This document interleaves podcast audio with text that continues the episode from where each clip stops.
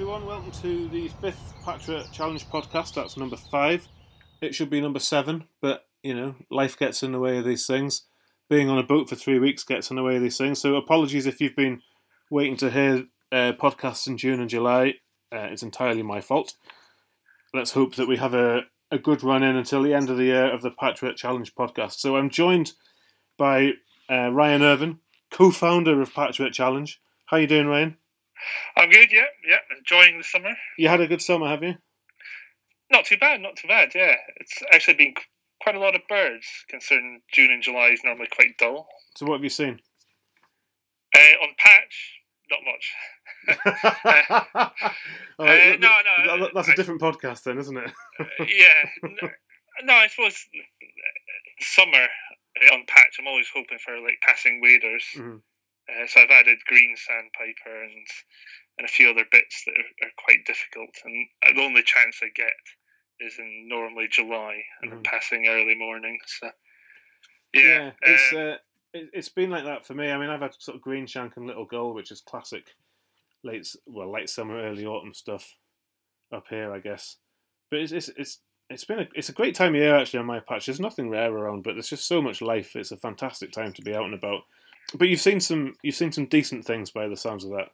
yeah. Actually, I forgot about Li- Little Stint, hmm which was uh, patch tick Mhm. that flew through uh, over the sea, which was quite cool and amongst Dunlin. So Did you uh, Yeah. did you tweet about that? I I can't remember. I was I was actually on the beach at the time, so I didn't have. Uh, I, I don't know if I had my phone because I don't Did take you- my phone when I'm sitting on the beach. But I'm sure you tweeted about it later. Did you tweet about it in the right language? Uh, probably not.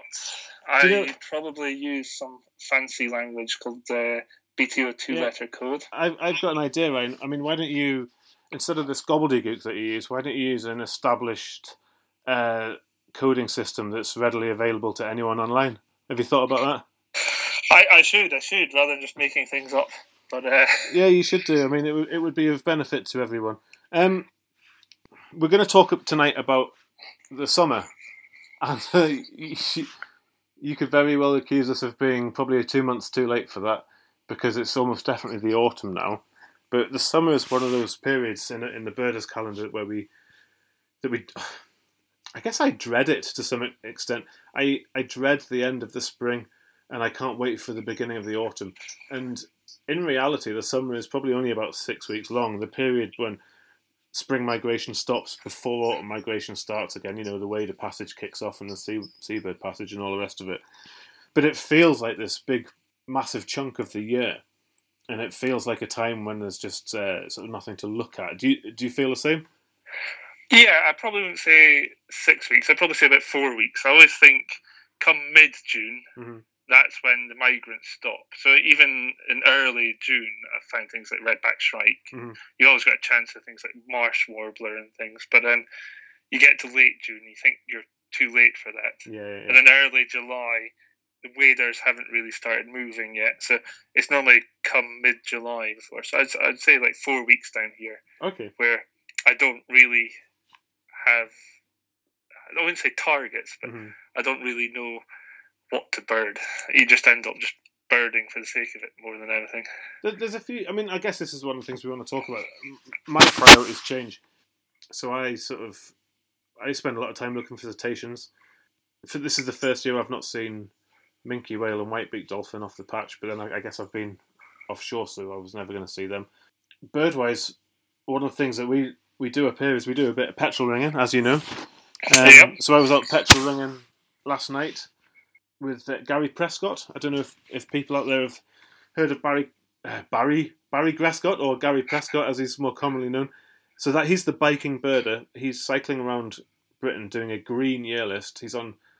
Before I met him, he was on 270 species. After I met him, he was on 271 species. He got storm petrel with us, and he's trying to break the the European green birding year list. So he's got like the next 10 weeks in the Northern Isles now to get 30 odd species to beat the European green birding list. And he's doing this for a number of different charities. So I I don't recommend actually, I insist that you Google biking birder and you go and make a donation to an, an excellent cause. Uh, he's a lovely bloke. He's incredibly dedicated, and you know he's actually doing something worthwhile. So a moment of serious. I've been in a pub for the last three hours, so I wasn't expecting to have this moment of sobriety, but here it is. Go and donate some money to a, a worthy cause. What do you think of that, Ryan?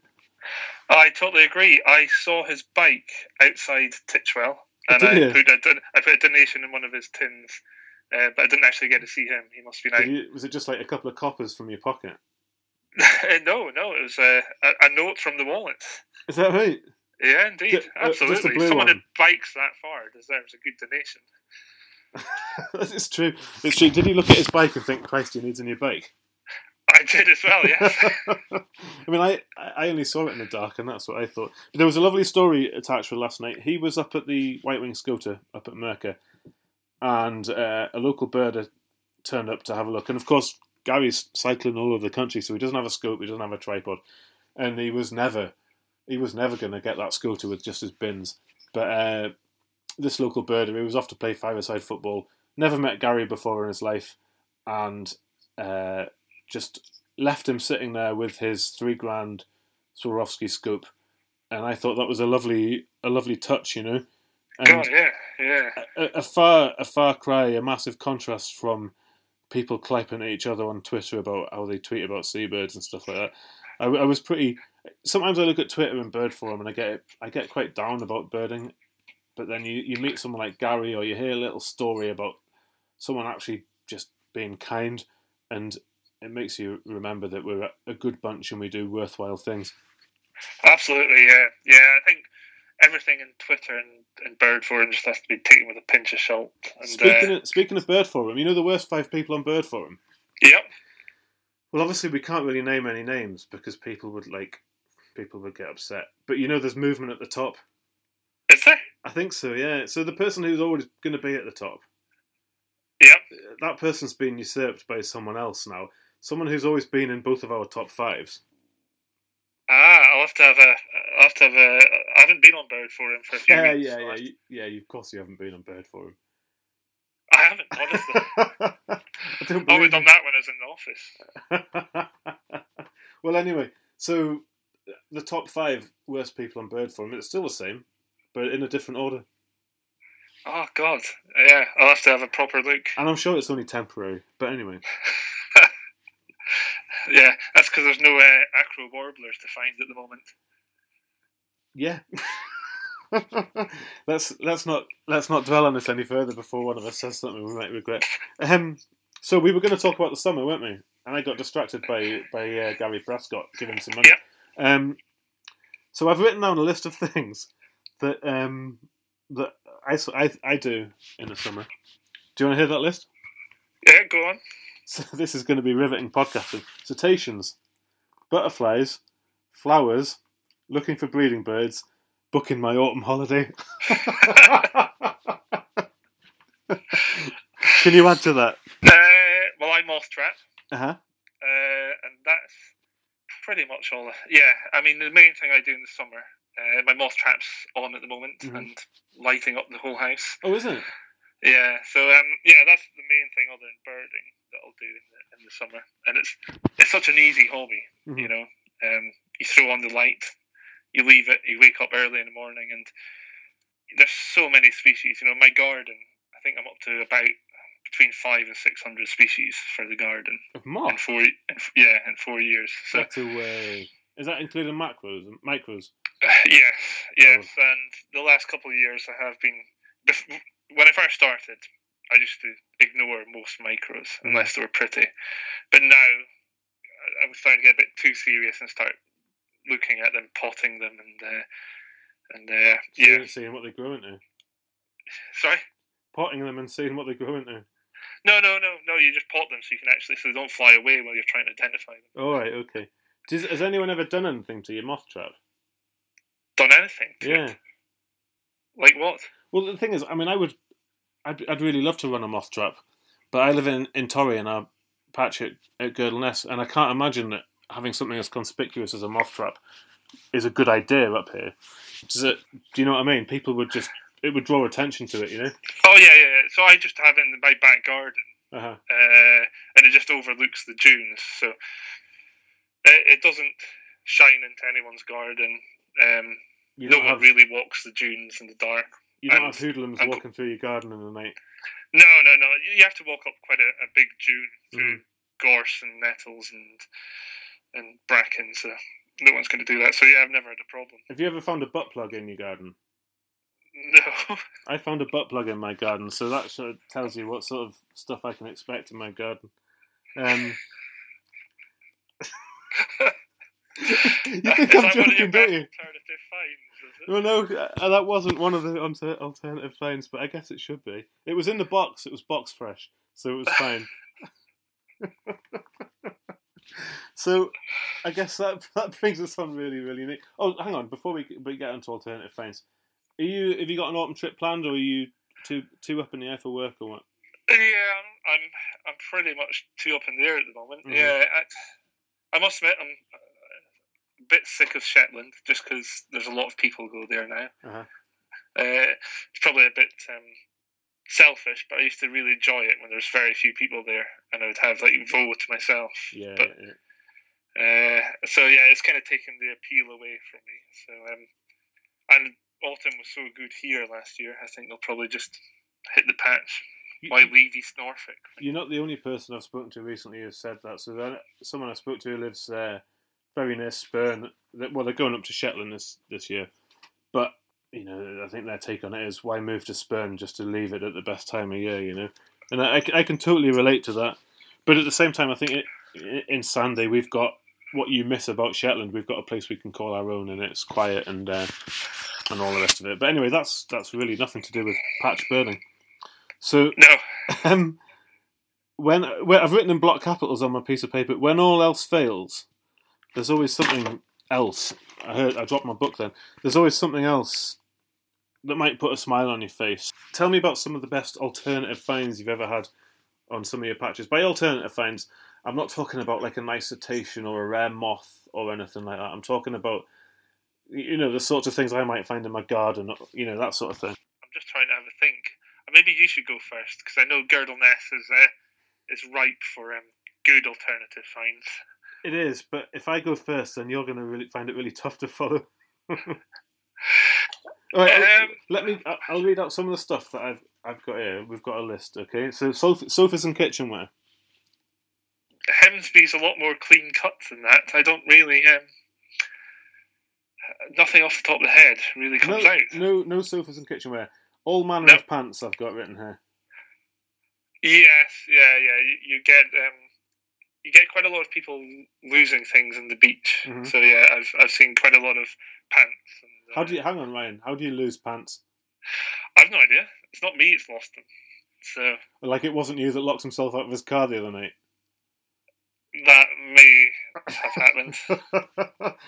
but you know, you you said that people lose their pants. I mean, I've usually got a pair of trousers over mine, so even if they were to sort of become loose, there's still something there keeping them in place. You know. yep. Yeah, I don't know. They Obviously, just went skinny dipping or something. so- Fair enough. Or maybe they had an accident. Okay. Several pairs of work boots. How's about that? You ever had that? Nope. No, No. no one works here. So. Ah, right. Okay. Uh, a bag of mackerel. Uh, nope. No. Nope. That's nope. Um, a small bag of drugs. no. No, just a small bag. Uh, a twenty pound note. Oh no. That was I've, that was I've one of my 20p. that was one of my best finds. So there was one year um, I had a really quiet year, and I was walking around the headland with Claire, and um, I was moaning about never finding anything, and I looked under my foot, and there was a twenty pound note there, and that was the best thing I found at Girdle Ness all year. Uh, funnily enough, coincidentally enough, for a small bag of drugs. Um, naked sunbathers. Have you ever seen any naked sunbathers? That has to happen in Norfolk.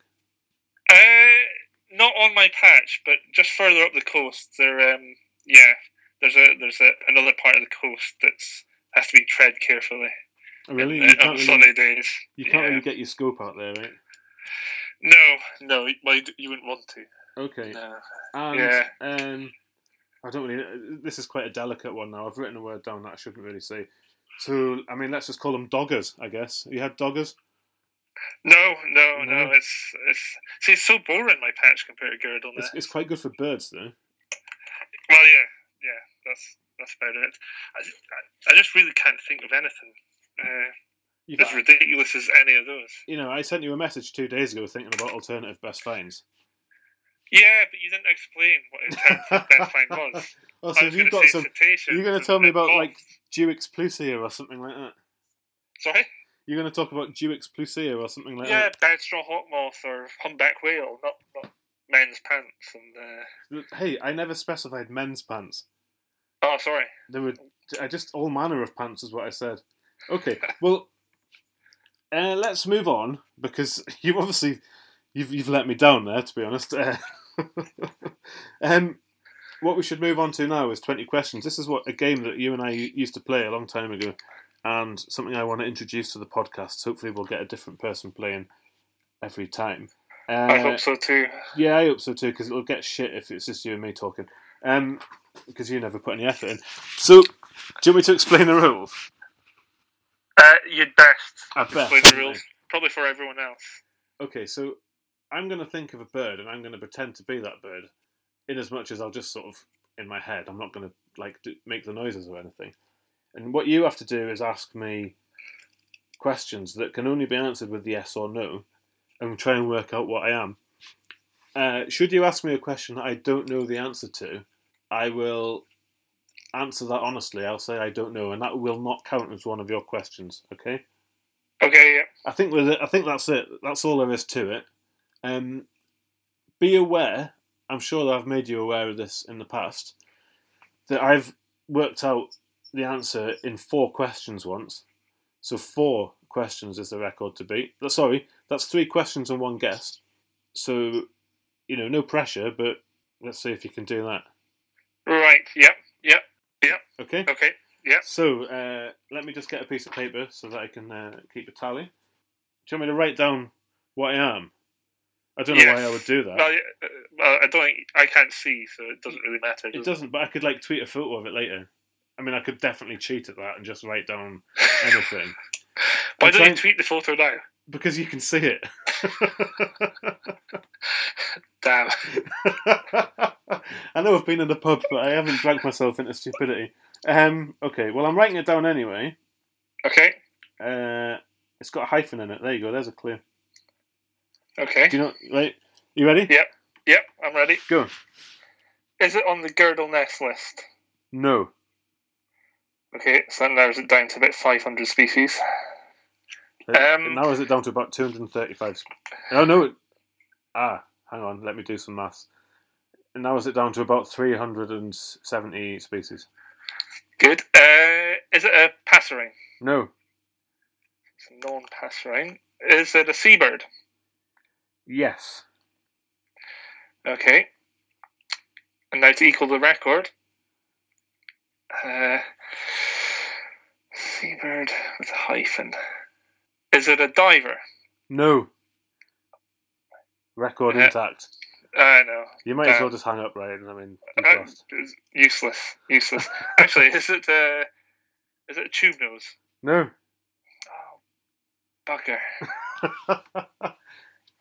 Um, is it? I'm trying to think of things with hyphens. It's a seabird. I you, you might need to narrow it down a bit more. The seabirds are quite a wide, a wide bracket. Yeah. Ah, is it a sea duck? No, it's not one of them. Oh, I misled you there. uh, I should warn you that I consider like a score between like ten and twelve to be about average. Okay, so you've had six questions now. Okay. Um, I put my- is that gull? It is a gull.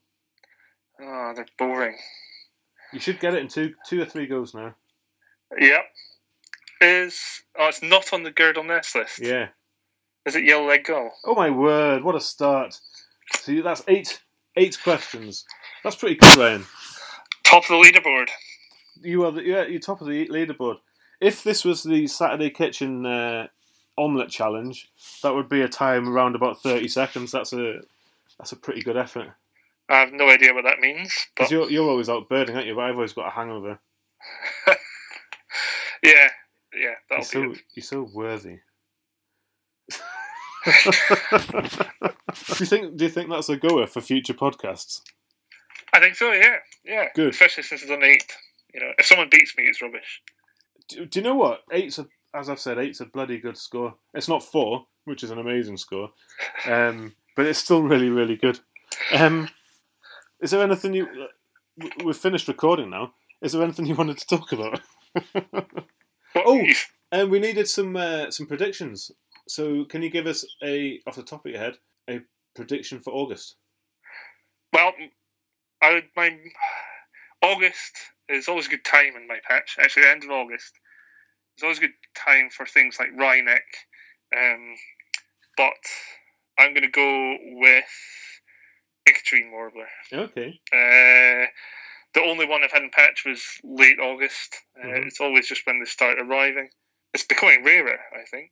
Uh, Yeah. In fact, it's now a description species in Norfolk, Is it? which I'm sure you know 15 years ago no one would have thought that. Yeah, yeah, yeah.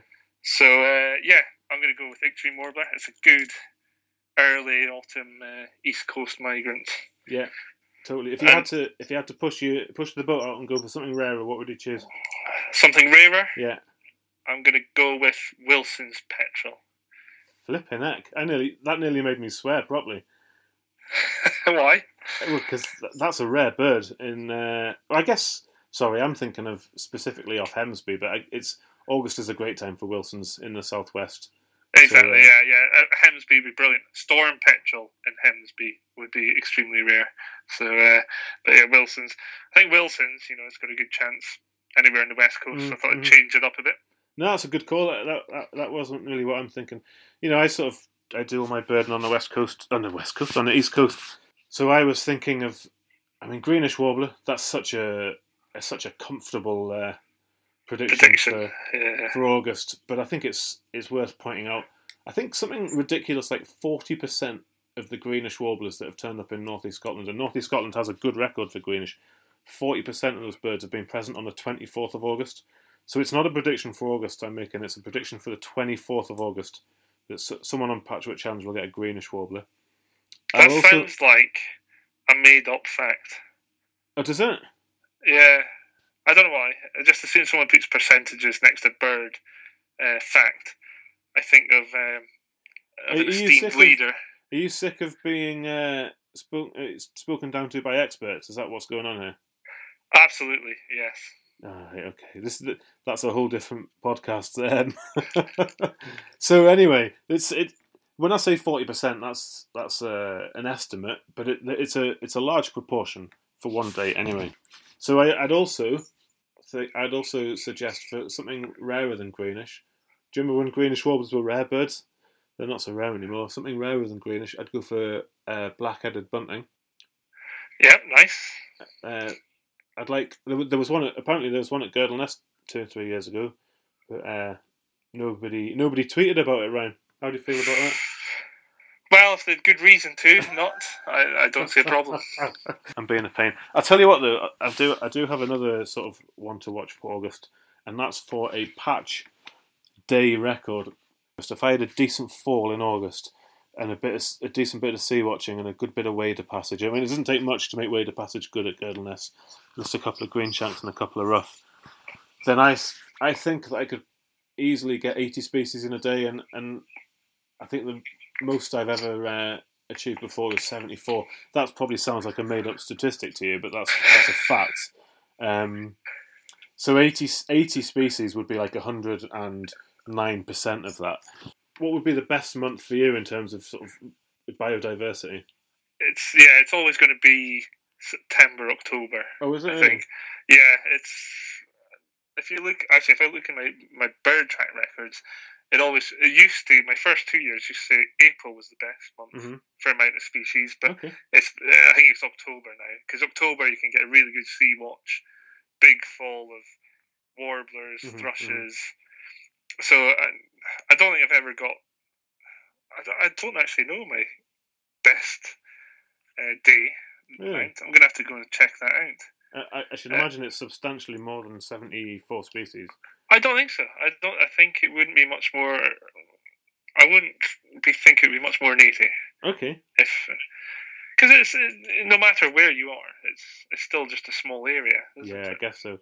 There's only, So- there's, I guess there's only a limited amount of different habitats and everything you can get into. Uh, what is it? Is Yep. it three square kilometers? What do Three we do? square- I can't remember what Yep. it is.